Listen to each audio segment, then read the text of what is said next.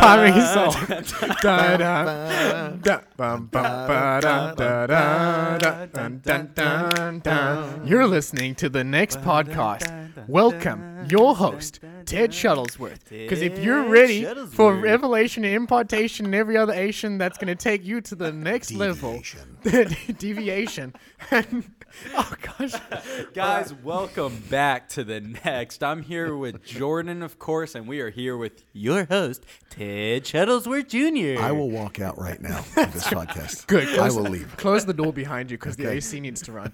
it's like it's Florida. It's expensive. Is are, is this a serious podcast? Is this actually this is a real people listen to this? It's kind of like a comic relief, to be honest. It's kind of just yeah, we're it's just this Jewish couple, and it's just you know, Well, they just for those of you that because it's not. A, I know it's only an audio podcast, but I, the only reason I'm asking is they brought me into like a brick uh, alleyway where there's just two mics set up and a guy with, in, in a garbage can. yeah, Uh, yeah. You see, a- yes, last time we recorded with Matt and Kelly, we were on my bed actually. That's weird. In And yeah, we've crisscross, actually- crisscross applesauce, Yeah. no socks on, and the light, the lights were off. The weirdest thing of all of that is the socks. Yeah, yeah, yeah. And we're, I can we're- deal with the we're up bed. to that's a two long mics. story. That's a long Yeah, long the story. socks. It freaks me out. Yeah, we got we got a donation from some old dude on the side of the road last week. I so love how hearing Matt sing. I don't want to see his feet. No, Yeah, well, we have two mics now. We were on a talking stick last Yes. week. So, See that? Yeah. yeah, we passed it around. It was a lot of fun. The passing around the, takes trust to give up the talking stick. I did. I did. I had to work. The Lord dealt with pride in my life, so now we're here. We've got two mics. We're here.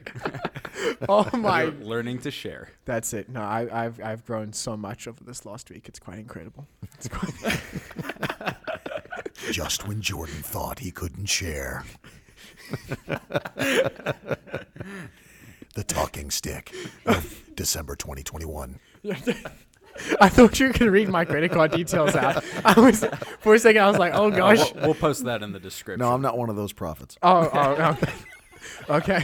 So, so, so today with us we have we have Ted Shuttlesworth. Obviously, Ted Shuttlesworth is the uh, the founder of uh, Miracle Word University. Um, it's a pretty awesome ministry that pretty much travels around America right now, and I mean the rest of the world as well. I'm not going to shortchange you on that. Um, except for COVID will. But you know, as far as as far as the stuff you're doing, I think it's pretty incredible. You obviously have your own podcast, so if anyone's listening and, and wants something, um, you post pretty much once a day, right? Once a day, it's available on my MySpace page. Um, no, I'm kidding. It's, uh, Because like we find out that Ted has an OnlyFans account you, too. you can get it on Friendster. This Um, generation doesn't know MySpace. no, MySpace old school. Um, it was like one of the first social media networks. No, it's it's available on all podcast platforms. We post Monday through Friday uh, because we we're you know we're broadcasting every day through the week. Wow, it's a lot. It's a lot of content. But I will I will say this, it's phenomenal content. A lot of really really practical points. I listen to them almost every day. So I I love them. I think they're fantastic. I think it's a fantastic ministry to partner with as well. Appreciate um, that. What I would say though is um, you do you do a lot. You do a lot, a lot of traveling, a lot of speaking. You're also an author. You write books. You do all kinds of crazy stuff. Um, I kind of want to know where this started. I kind of want to know, you know, take me back to the beginning. I mean, we know from history we can really see where a lot of these false prophets fall off the rails. How did you begin? Where did you start? How did you become a false prophet? I was born. At a young age? I was I was born at a young age. I um the no, somebody somebody Born at a young age. somebody uh, somebody asked me one time because I was doing keto. You know, they were like, and I told them how much I've been losing. They were like, "What's the thin? What's the what's the lightest you've ever been?" I was like, eight pounds, eight ounces. Um, but the uh, yeah, I no, I was born uh, in New England, uh, in Rhode Island, and really started traveling on the road. I'm a third generation uh, minister. My grandfather pastored, and my grandmother for 62 years. Wow. And uh, they had four sons that are all st- still to this day in the full time ministry, pastoring or preaching, evangelizing.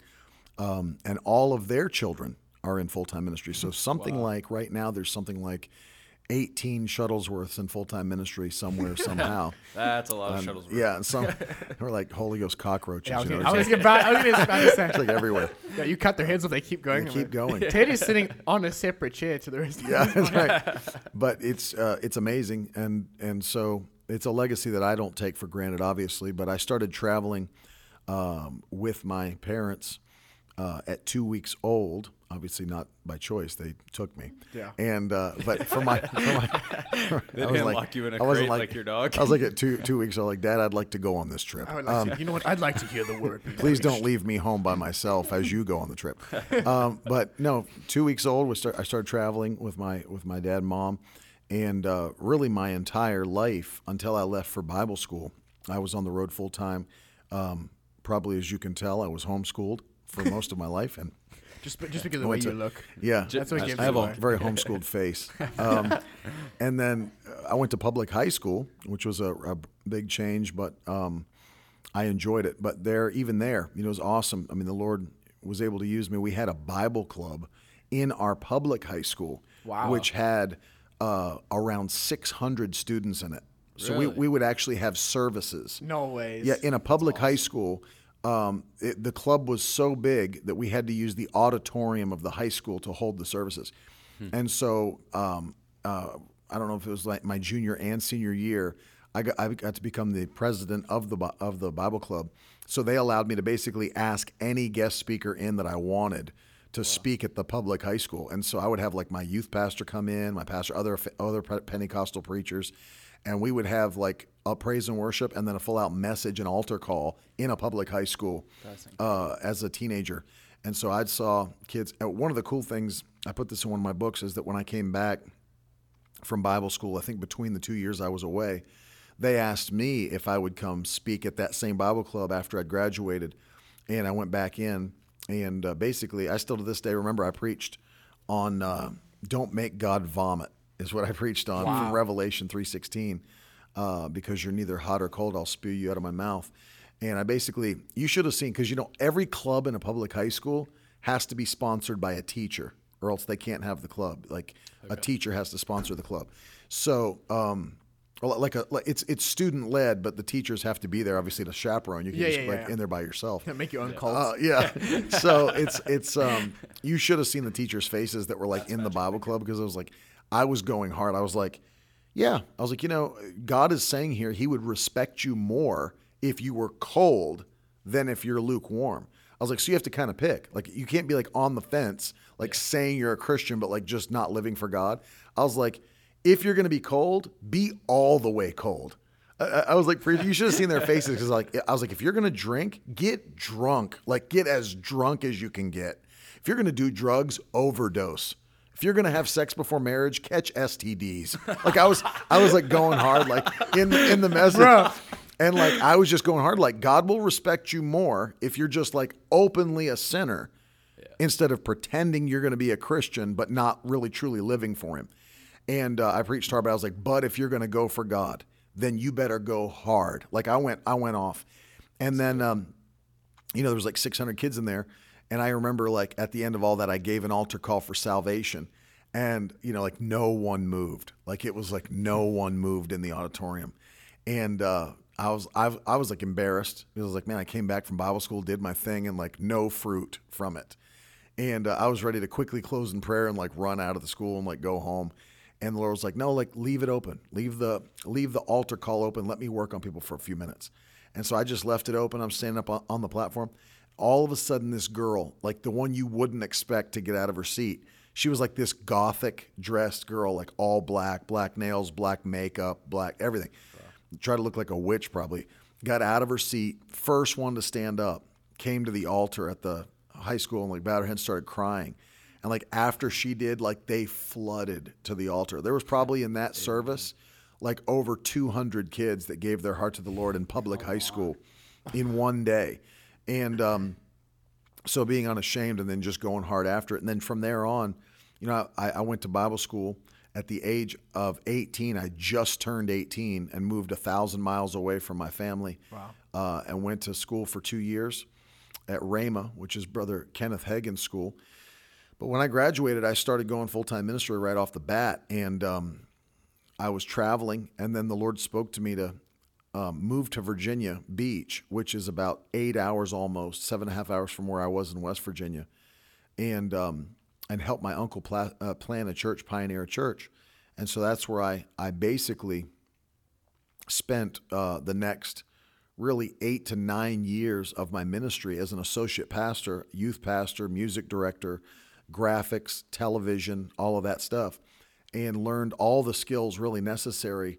Uh, and I, I can see clearly what God was doing, not just allowing me to receive teaching and impartation, but really I gained every skill necessary for you know pushing the ministry that God would give me in the future forward. You know, being able to do everything from websites to audio to video and everything, um, which was huge. And then dealing with people, and then I felt to launch out. And that's where I met my wife, by the way. Carol and I met at that church, and um, you know I've told the story before. You know she I, I, she didn't even live in in Virginia. She lived in Florida and her parents did and she came up to visit like one weekend and i was leading worship when she came in the back of the church and i was like done she like walked in the back looking so fine i was like oh my lord jesus and i was up I, I saw i saw her like from the platform during praise and worship and i was like hard eyes emoji and um, she she came and sat down next to her parents and i was like you know creepily eyeing her and then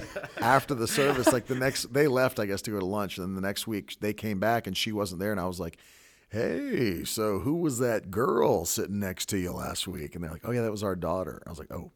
I was like, well, I really, Like, oh, uh, great. I uh, wanted to say hi to her, meet her. And they were like, yeah. And they were like into it too. They're like, we wanted you to meet her. And so the Lord, next time she visited, our pastor called her out and gave her a word, and she's crying, and she felt in her spirit to move from Florida up to Virginia, which she did, and then of course we uh, ended up getting together. The funny thing was, is that when I I was making the decision like whether or not, uh, you know, when you're here's the deal for those of you that are listening, if you are Buckle your seatbelts. if you are in the ministry, especially as a young person, if you're a single person that's doing ministry, uh, just a little tidbit here. You can't be dating everybody in the church. Like, you know, if you're the associate pastor, it's not cool to date like 10 girls.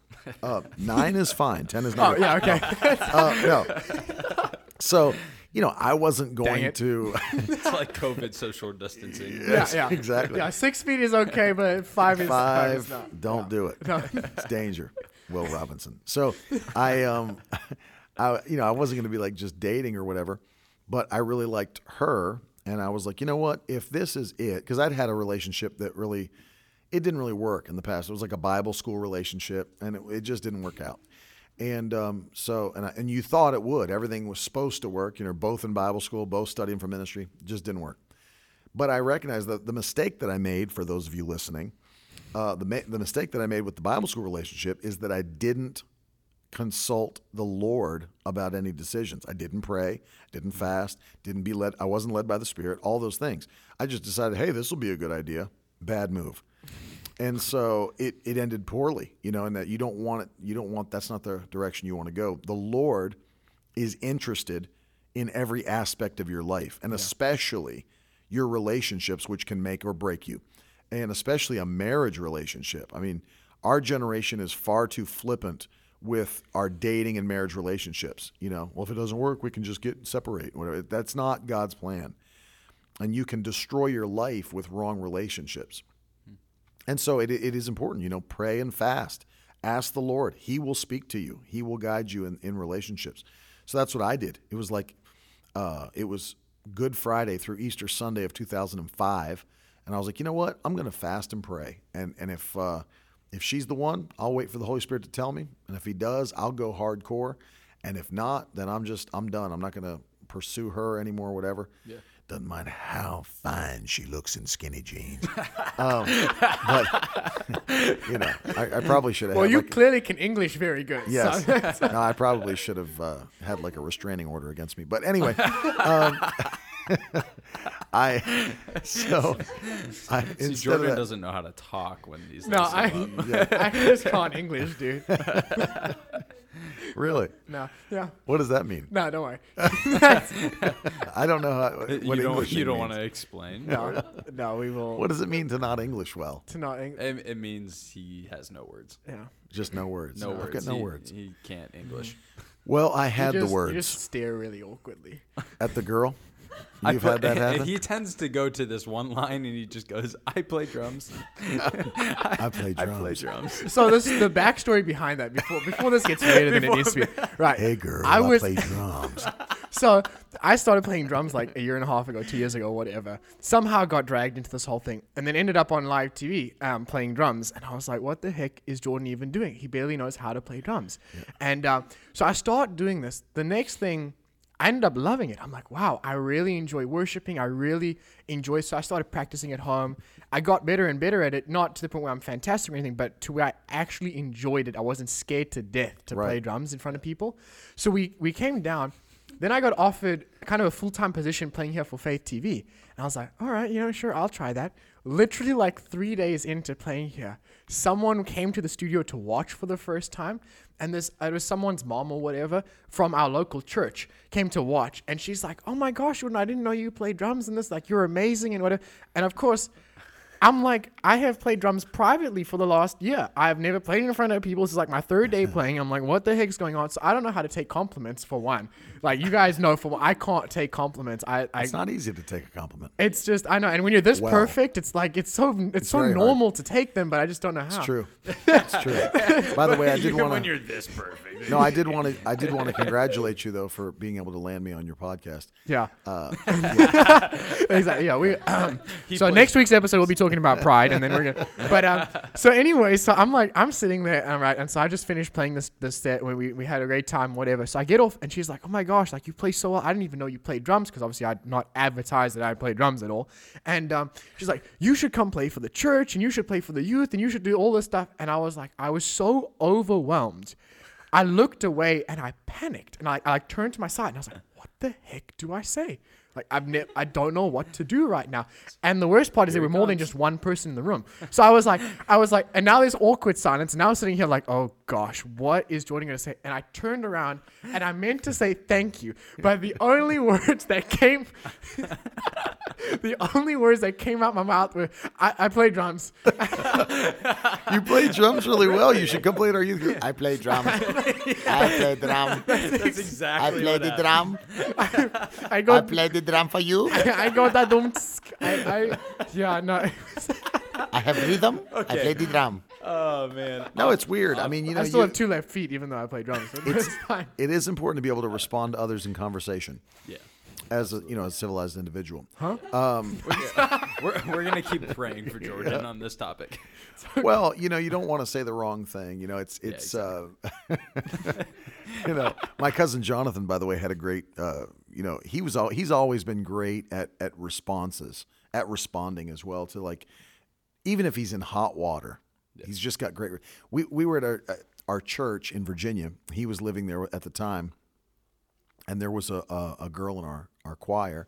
I think that she'd had several uh, babies, but she, you know, she had, you know, a little bit of a, a tummy, and uh, and so we're, they're walking out of the sanctuary, no lie, and this this and she's so nice. She came up to my cousin and she goes, Jonathan, because he was traveling as an evangelist, so he was in town at that moment, and she goes, It's so nice to have you back in town, and so nice to see you at church and everything, and they were the last two people in the sanctuary.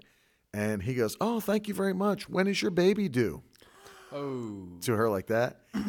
and she was so she went, Oh, she went, Oh, I'm not pregnant. And he without Hey. like missing a beat, he went, I wasn't talking to you. There was no one else in the sanctuary. and then he just left. and she went, Oh, okay, sorry. I wasn't talking to you. I was, I was uh, Smallest Bluetooth in my ear ever made. You can't even see it. I'm on a phone call. You, um, but no, it's important to be able to respond. Um, so no, I had the words because after I got that green light in prayer on Easter Sunday, I called her up. So wait, what did what did the what did the green light look like then? The green light. Yeah, was it physically green? Was it was it like a, a rainbow with a, a saber tooth tiger running off the end? Was it? With rings There's on this. it. There's a there's a thing called colloquialisms. These are uh, phrases or examples and analogies that have been developed within cultures that have an understood meaning. A green light means to go, to be able to go.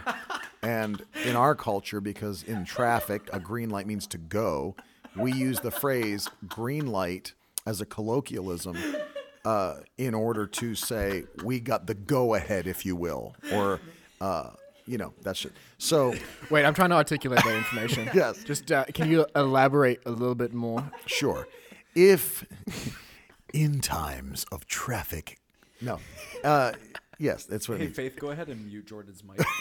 so so it, it, when i got that green light if you will to be able to move forward with freedom if you will um, first thing i did was call i called her up i was like where are you at what are you doing um, and she was like i'm at work i said what time do you get off work and she told me and i said well i'm going to come pick you up let's go do something let's go out it was our very first like date date and um, so she was like, Yeah, no problem.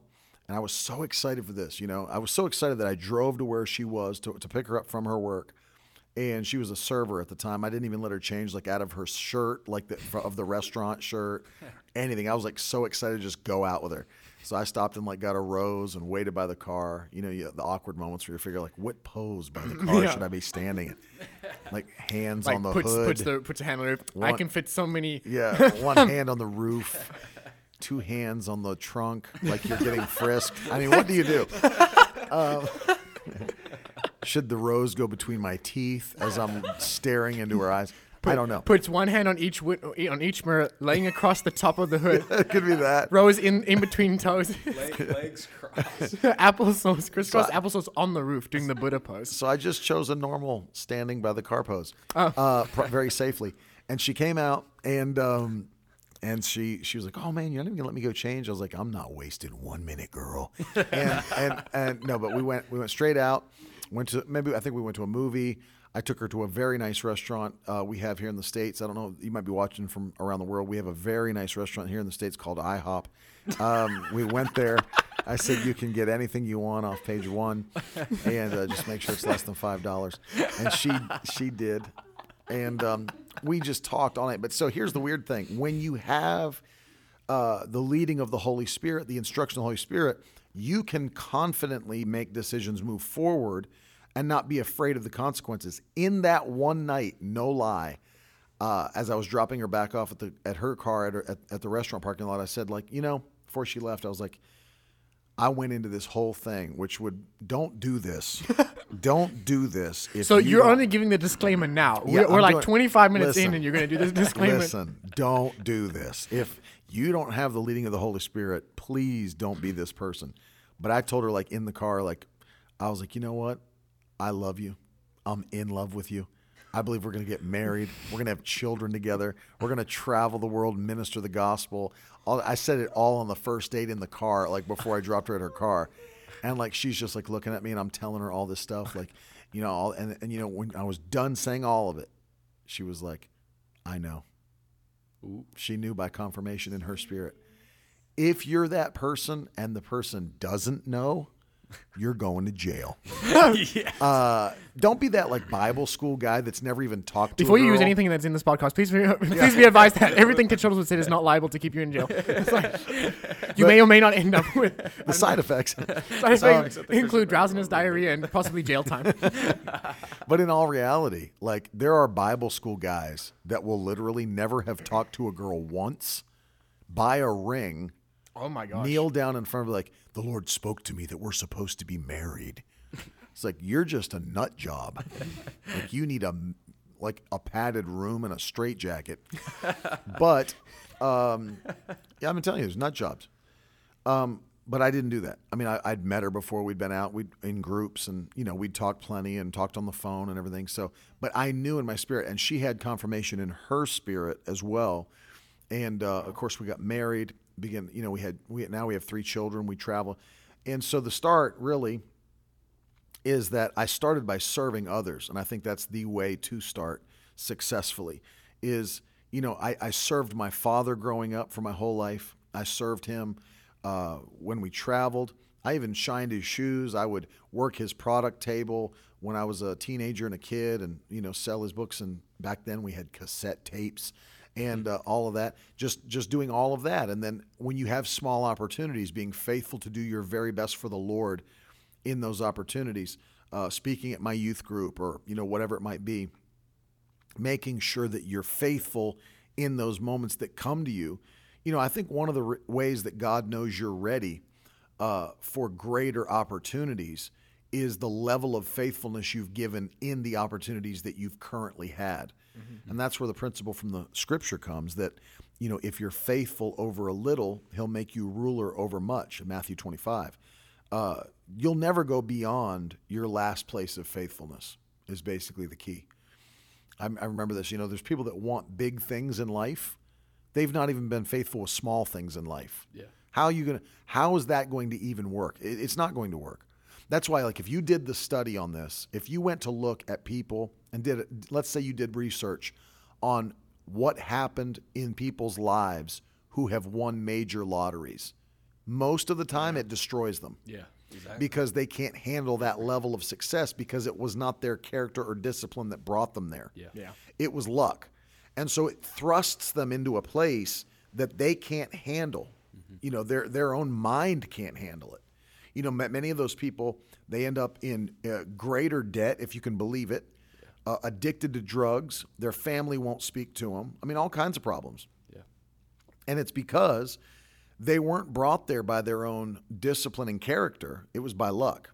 And see, the point that I'm making today is this. Let's I'll give you a story. When I when I first started to drive, I really wanted a nice new car. Uh, my parents were smart enough not to buy me one, and uh, someone had blessed, quote unquote. If you can't see me, I'm in the studio making finger air quotes right now around the word blessed. Someone had blessed. Forensic Papa is making air quotes. Forensic papa. So I, I literally, I'm making air quotes around the word blessed because someone blessed our family with a minivan. It was like an Aerostar minivan, uh, like a 1980s. It was like ugly gray with maroon interior. The hmm. primary color of the car was Bondo. Bumper stickers. It was nasty, and I'm I'm like pretty sure that the that the van was demon possessed, because when you would drive it, the radio would come on and change stations without you touching any buttons, and then it would just go off. It was like a spirit in the car that mm-hmm. I never exercised. With I those just- colors. Yeah, well, exactly. Someone's listening. They'd be like, "I have that." Yeah, we sold it to you. um, and so like the radio still does that. it, it, it was it was weird. It would do that and all kinds of stuff. And I, you know, I hated the look of the minivan. First of all, who wants to drive a minivan? And you know, sorry to any of you Yeah, I was- listening that drive Adam minivans. Beatty. Uh, we're My not. bad. Uh, we don't want bad. to say your name Sorry, out sure. loud, but all those minivan drivers. Oh, let me give you a side story that'll help you. Um, when I was in Bible school, I don't know if this will help you or not, but it's just good podcast material. I was I was in Bible school, and to go out to Bible school, I had to get my my stuff out there, all my clothes, whatever I was going to take, furniture. And so my mom had a minivan at that time that was newer. It was a Chevy Venture, and um, so we we I pile it up. But in order to get all my stuff out there, I had to take all the seats out except the two front bucket seats, so that we could fit the gear in the back, and then drive it to Oklahoma. So I'm the dude in Bible school that drives the minivan with no seats in the back. so then, this is the best part of it. I was part of the worship team, and um, they found a church that it was associated with our church somehow that was in a place about an hour and something away from where we lived in Tulsa. And they were like, Ted, would you take several other guys that are like uh, musicians and be the praise and worship team for that church? There's a new pastor that just took over. He needs a worship team. So I had to leave every morning from my apartment on Sunday at like 5 a.m., go pick up all the other guys from around Tulsa in my van and drive an hour and something to do sound check and do praise and worship at this church. Well, I thought, hey, I'll be a nice guy. You know, I know it's early in the morning for people, so I'll just, you know. So what I did to be nice to the band was I I, uh, I put a mattress in the back of the minivan so they could all sleep on the drive, you know, as we going out. But then, not thinking about it, I also started dating a girl, and uh, in Bible school, and it was like, uh, her, she was like, "Hey, my parents are in town. I'd really like you to meet them." I was like, "Yeah, I'd like to meet them too." And so I went over to pick her up, you know, with her parents there, and they walk up to meet me, and there I am, the boyfriend of her their daughter, with my minivan, with a mattress in the back of the minivan. It's the guy you don't want to be. Anyway, there's no spiritual principle behind that story other than don't be stupid. Don't show But- up to the parents' house with a Yes. mattress in the back of your Wisdom, please. You But hear that, Adam? Hear that, Adam Beatty. But before, but He'll love it. We just lost a follower. Maybe it's just the conviction now. of the Holy Spirit. It could be. It's his prophetic word for Adam. Uh, if you'd like to support this podcast, Adam, check out their Patreon. Um, but no, but seriously, For ten dollars, I will carry your name around in my Bible for the whole just week. pray for you. Yeah. Um, You know, it's like ca- crazy. he's he's quietly. in YWAM right now, so Is I hope he hears this before he goes to the parents' house. Yeah. uh, you Yeah. better, Adam. You better hear this. Yeah. Let it resonate deep within your spirit. Um, but seriously, that was the second car that I got to drive and use. But the first one was the gray demon possessed minivan. We'll call it Demon Van. So Demon Van, uh, even though I knew, see, I knew the principal back then as a teenager. I'm never going to get anything nicer if I can't even take care of Demon Van. And so I would drive Demon Van and fill it up with gas after I'd used it. Keep Demon Van full of gas. love and then Demon Van. I love Demon Van, and I would t- bring it down into the yard. I would get a bucket of soapy water with a sponge and wash Demon Van, and I would wash the tires and the rims. I wanted Demon Van to look as nice as it could, you know, in its current state, but know that I was going to be a faithful steward of Demon Van. you know, how would I, you know, for example, just parenthetically, how was I ever going to get Angel Van if I couldn't even take care of Demon Van? And that's that's basically where I was at. And so, you know, it's always been that way. You know, it's always been that way for me is that, you know, you have to take care of things. You have to be a steward. God's looking for stewards, people that will be faithful with what he's already put in their hands. Mm-hmm. You know, there's people that talk about they want to go to the nations and preach the gospel. You've not even won your next door neighbor to Jesus. Like, why would God give you a national platform if you won't even win your neighbor to Jesus? It's it's all about faithfulness in the current level in which you stand. So, it really it really is that. And the problem, in my opinion, is we're trying to shift this in, this uh, ever increasingly dangerous ship of this podcast episode from destruction back on track is is uh, It's like, hey, look, the rudder is broken, and we're just doing circles. we're just on the ride, guys. That's it. Uh, but We'll get but there eventually. You're tossing to and fro in the storm. it's kind of. driven and tossed. But but Living the Bible truthfully, story. you know when you when you think about it what let's ask ourselves this question because i think this is where it's at and i think this explains where we wanted to go with the podcast is what causes people uh, to be in a place where they just refuse to be faithful with their with what's been given them uh, what's with what's in their hand with what's in their life currently because anybody could just say oh lack of discipline it's because they have a lack of discipline. But understand something. Uh, lack of discipline, in my opinion, you, you can chime in on this if you want. I'll let you speak on my podcast. Um, lack of discipline to me is a side effect. It's not a root. And I'll show you what I mean by that. Lack of discipline is a side effect, not a root. Meaning, lack of discipline is not really the problem. There's a lot of people that have lack of discipline, but it's not because they have a lack of discipline. To me, and, and listen very closely to those that are listening to the podcast. This is so. This is like life alteringly important. Lack of dis. Everybody preaches discipline. You know, you can go buy a Jocko Willink book and uh, you know ha- have him tell you to wake up at five in the morning or make your bed or whatever. There's anybody that can preach to you self discipline, but if you don't have a reason to be self disciplined, then no one will. Self discipline is a side effect of people who don't have vision. That's the issue. If you don't have vision, what's the point of self discipline? You don't need to discipline for anything. I was talking to a guy that got drafted by the Pittsburgh Steelers, the NFL football team, and he said it was the end of um, it was the end of uh, the August. That is my favorite, ba- the basic basketball team. football Basketball- team. That would be a basketball- football team, Jordan. with you. Yeah. Uh, but truthfully, he, it was like the end of summer. I think we were at the end of July, and he was getting ready to go to training camp for, for the Steelers. And I was very interested about this one point He was in an excellent shape, very young guy. I, and I was like, dude, how do they treat you? Like, for example, they hi- they they they contracted you to play this position on the Steelers, and you're this age, you're this height.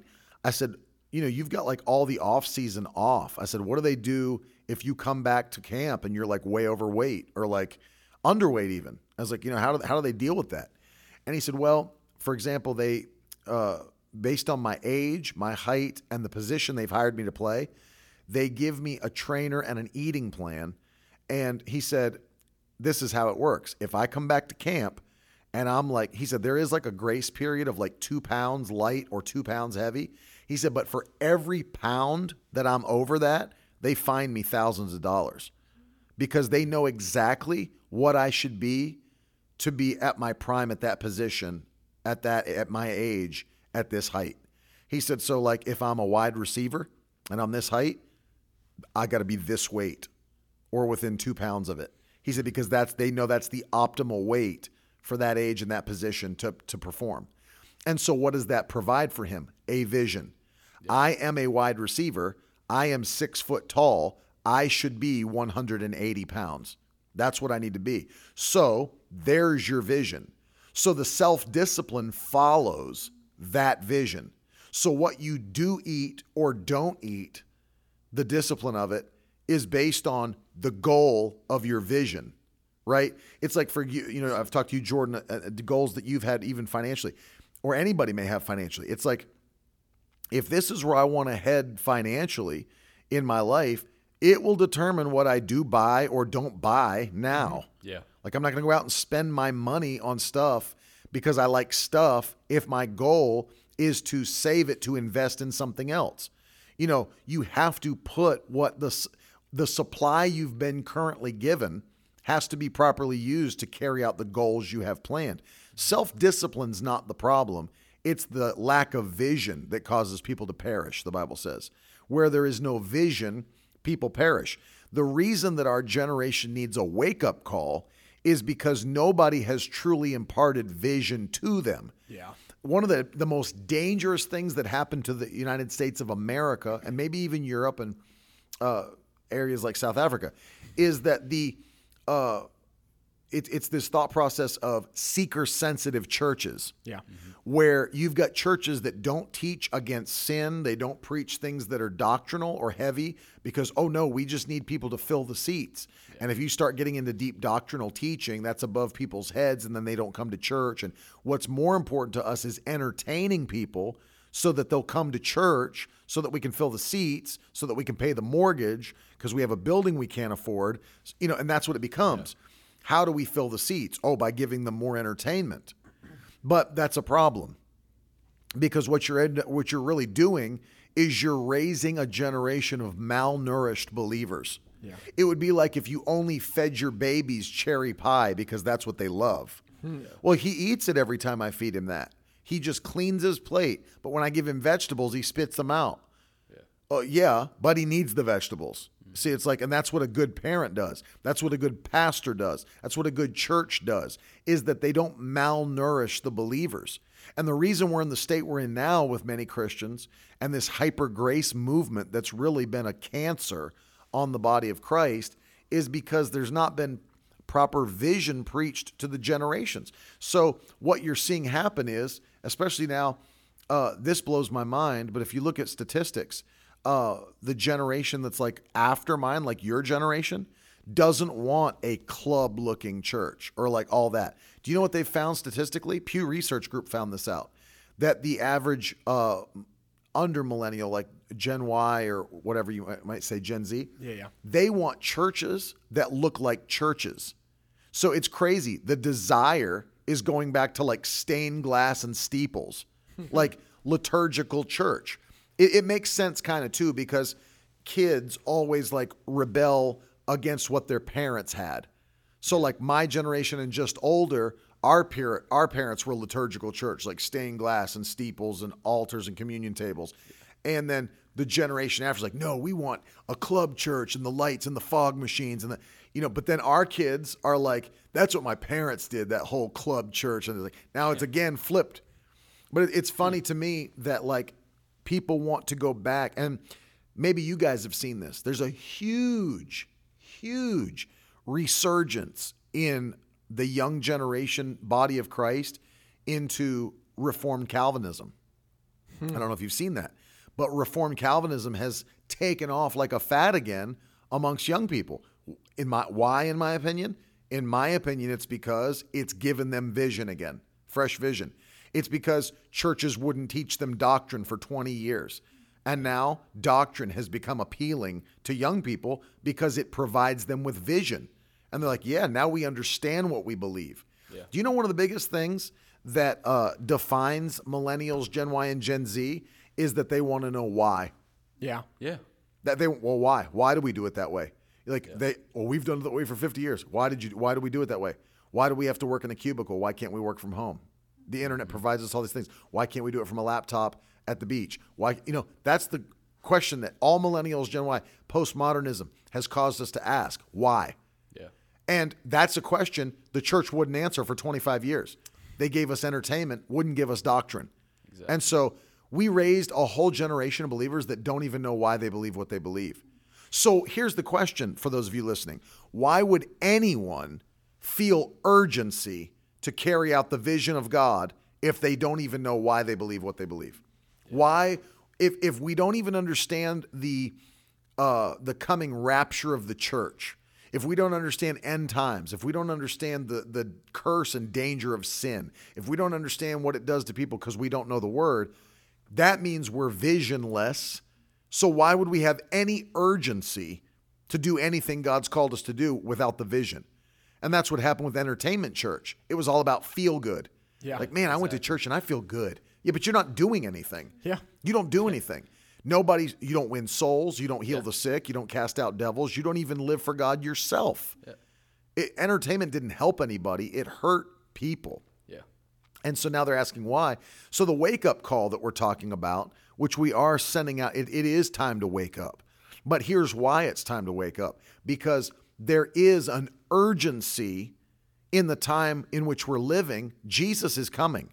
If you can't look around the world right now and understand that we're living in the final moments of time, uh, just open your Bible and study some Bible prophecy, and you'll see that these are not like any other days uh, that have gone uh, before us. We're living in unprecedented days and times, and the urgency's there like never before. The self discipline we talked about to be faithful, to have that's all going to stem from our generation from understanding the day in which we're living. The urgency we need is going to actually come from understanding where we are. You know, there's no urgency for you to quickly get off the road until you open your eyes wider and see, I'm actually standing on the interstate and there's actually an 18 wheeler coming. Yep. Mm-hmm. Like, until you understand that, you might say, Oh, I'm just standing somewhere here in Florida. No, I'm standing on the interstate and there's danger. Until people zoom out their vision and see the danger and understand what's going on, you know, I use this analogy a lot because people think we as Christians, especially Pentecostal Christians, are like insensitive to to you know the thought process of today. You know, whatever it might be, how we speak about abortion or the LGBTQ community, that we we call it wrong. Doesn't mean we hate the people. I love the people. I don't. There's. I've never met a gay person I didn't love, a a lesbian I didn't love. It's not about me hating people. I'm not a gay basher or hater. I love the people very genuinely. It's about the fact that if you do love someone and you see them doing something that's harmful to their life, you want them to stop it because you love them. I don't care who people have sex with. Why would I care about that? Why would I give a crap if a dude has sex with another dude? It doesn't doesn't affect my life, and I don't care what they do in their own with their. Why would I care how someone spends their money or their own choices? The mm-hmm. fact of their own personal decisions, I'm not. I don't care about that. What I care about is the outcome of their life. Yeah. Yeah. You know, if it was just about the arbitrary decision itself, I don't care. You know, but when I can see that the decisions will lead them to destruction, you know, it's like if somebody said to me, Well, you're very controlling about where I drive my car. No, it's not that. I just saw you driving your car onto the off ramp of the interstate against the flow of traffic. You're getting ready to drive your car onto the wrong side of the interstate where trucks and cars are coming at you 80 miles an hour. I don't care where you drive your car. Don't drive it there though, because it's going to lead you to death. And so, And I think the biggest problem with this, with the, the way the church has handled the situation, is we've kind of um, compartmentalized sin. And I think that's the biggest thing. So we like, there's all this bashing against gays and lesbians and, you know, open sin. But the church is perfectly fine with concealed sin. So we, we see this, and as a generation where I grew up in the church, when I watch this happening, I'm like, oh, okay. So you can't sin openly, but you can sin behind closed doors, and that's all fine. And then that's when people have a problem with, oh, well, you just hate people like this, or you just hate this kind of stuff. No, no, no. It's got nothing to do with the actual act itself. The whole thing is that if people just understood what the consequences of sin were and how you can be set free of it, it would change everyone's perspective. And True. Getting the fear of God inside you. I mean, I was talking the other day to someone. The fear of God is not like, and I, I've heard this preached a hundred million times, like the fear of God and this and that and whatever. The fear of God is simply just understanding that you yourself are a bridge. Your life is a bridge, and it's either going to join people to heaven or people to hell. And the only thing that changes that direction is the way that you actually live your life. The way you live your life will determine where other people spend eternity. And that's what the fear of God is. Because hey, even speaking and coming back to this whole reason of why. Why do we do this? Why would why are you here today to share this? Why am I here today? Because I found purpose. I found purpose in wanting to see others come to Jesus and be free of what they have been bound by. I want them to be free of the sin that they've been bound by so that they can find what we've already found. Right. That only comes from understanding who Jesus is. Of course. And understanding how much he loved us. And the craziest thing is, people think that knowing God is enough and coming to mm-hmm. church is enough and attending a church is enough. And then you get to heaven. To, I don't want to get to heaven and then see people I knew on their way to hell. I can't, like you said, why do you want to go to China? Why do you want to ask God for a nation if you can't get your next door neighbor saved? Right. Why do you want to, you know, have a 400 kid youth group if you can't talk to your closest friends about God? Yes. Like if you can't live the life that backs up what you say, I mean, we talk about this all the time. It's like, okay, so you say you love Jesus, prove it. Yeah. Actually get out and start doing something. Step out of the boat. And that comes back from the very beginning because that was Jesus' only commandment to us. If you love me, do something about it. Yeah. If you love me, everyone's like, okay, well, just saying I love you. I mean, now I'm not married, but you can. I, I bet you could vouch for this. If you if you got up every morning and sit on your calendar like I love you, and then just carried on, I love you, I love you, I love you. How many times would you say I love you before she starts wondering if you actually do? Because you don't back it up with any actions. Exactly. But what the Bible says is God so loved the world that. Right. There was a condition to it. There was a second part. And I think so many of us live our entire lives without that second part. We live it without the that. And that's the most dangerous thing you can do because Jesus' only commandment to it to us was, okay, you say you love me, prove it. Yeah. right. Obey my commandments. Yeah. What is Well, that- Jesus' commandment? That's your that's your you're referencing that John 14, 21. That's what that's mm-hmm. exactly what it says. It says this. And Jesus is speaking, by the way. Whoever has my commandments and keeps them, it is mm. he who loves me. Yeah. And he who loves me will be loved by my Father, and then I will love him and manifest myself to him. So Jesus is very plain here. John 14, 21. You cannot say you love God or love Christ and not obey him. Yeah. Yeah. If you love him, you'll obey him.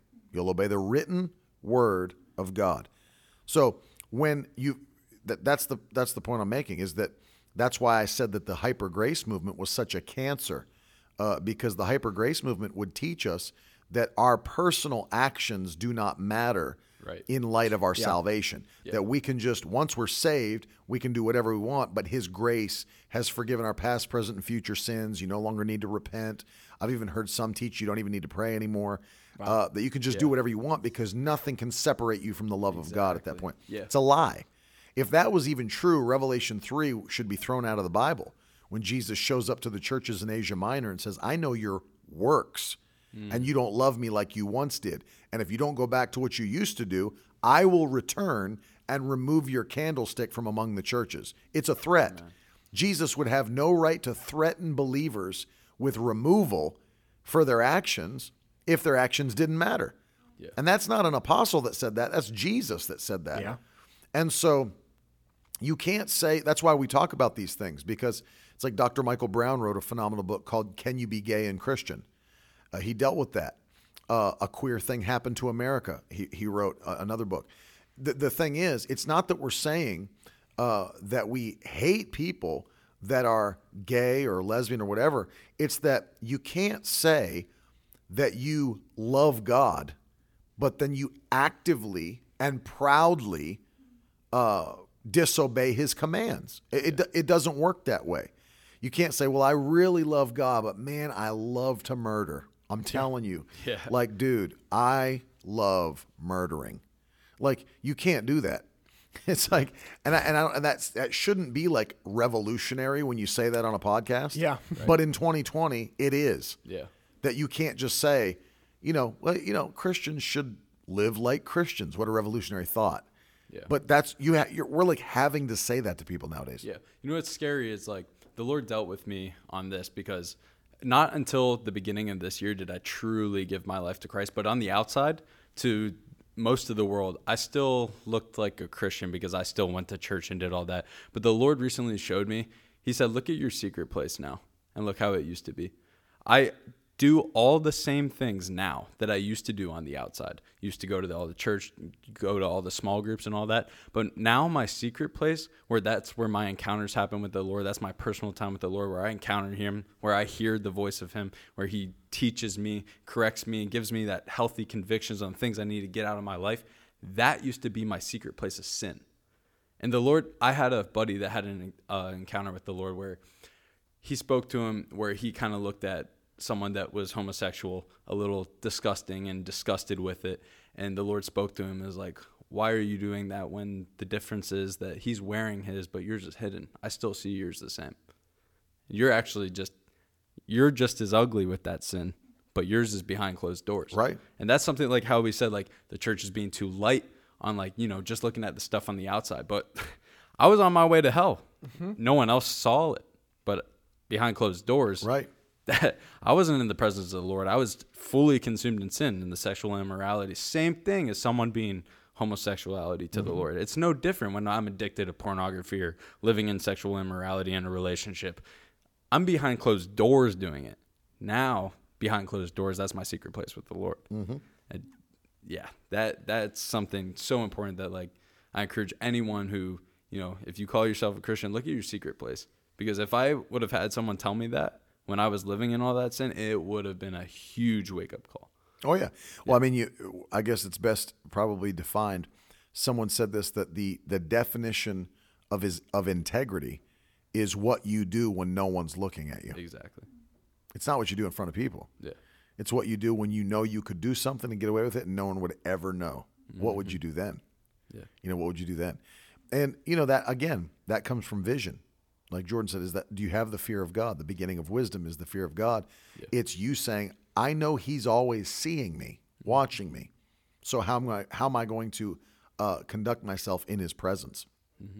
And there's people watching me right now, or listening to me right now, I should say on the podcast that I would I would like to pray because um, you might be feeling right now even the conviction of the Holy Spirit as we're talking about this stuff, knowing your life is not in that place where it should be.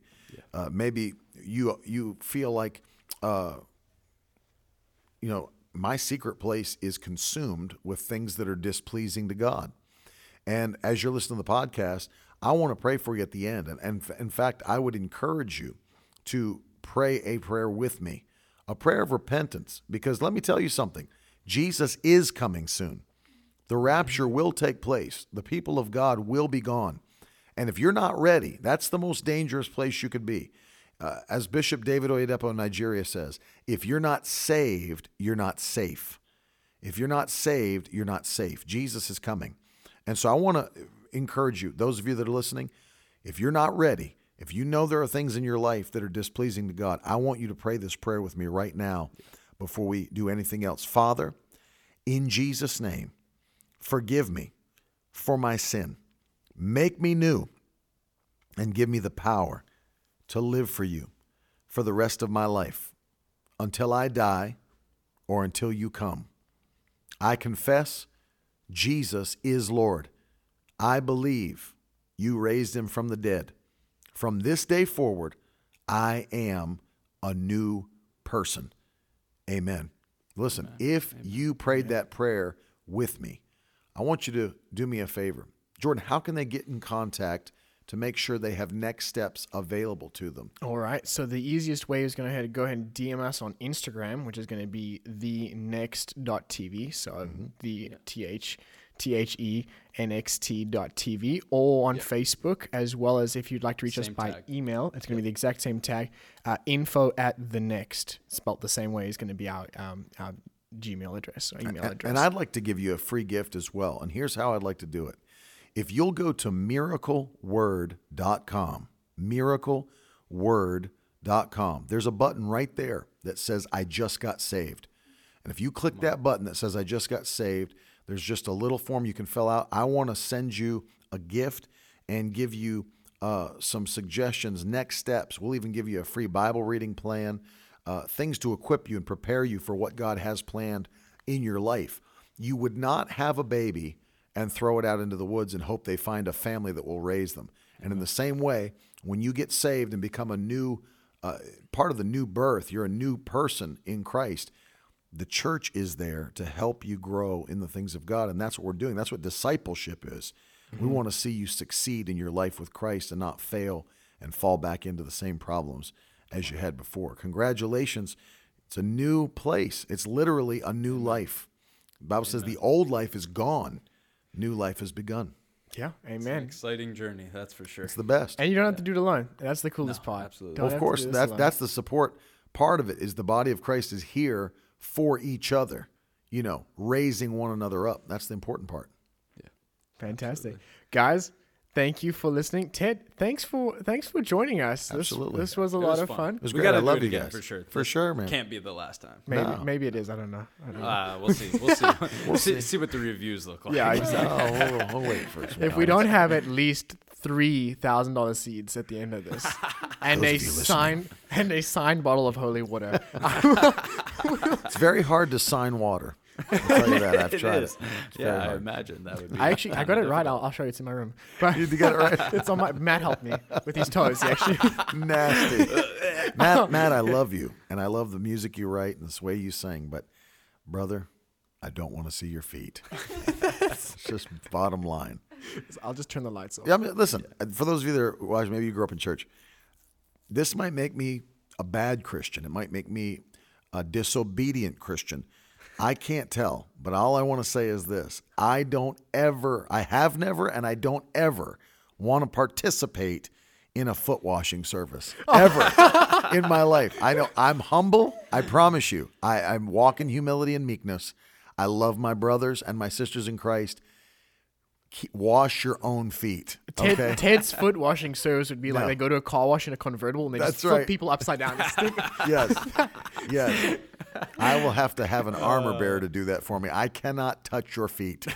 God bless you. I know God has a plan for your life. Wash your own feet. That's great. All right, guys. Well, thank you for listening. We we are the next. We're here to inspire, equip, and expand the kingdom of God. Until next time, have a great day. And that's the stuff leaders should be made of. Ah.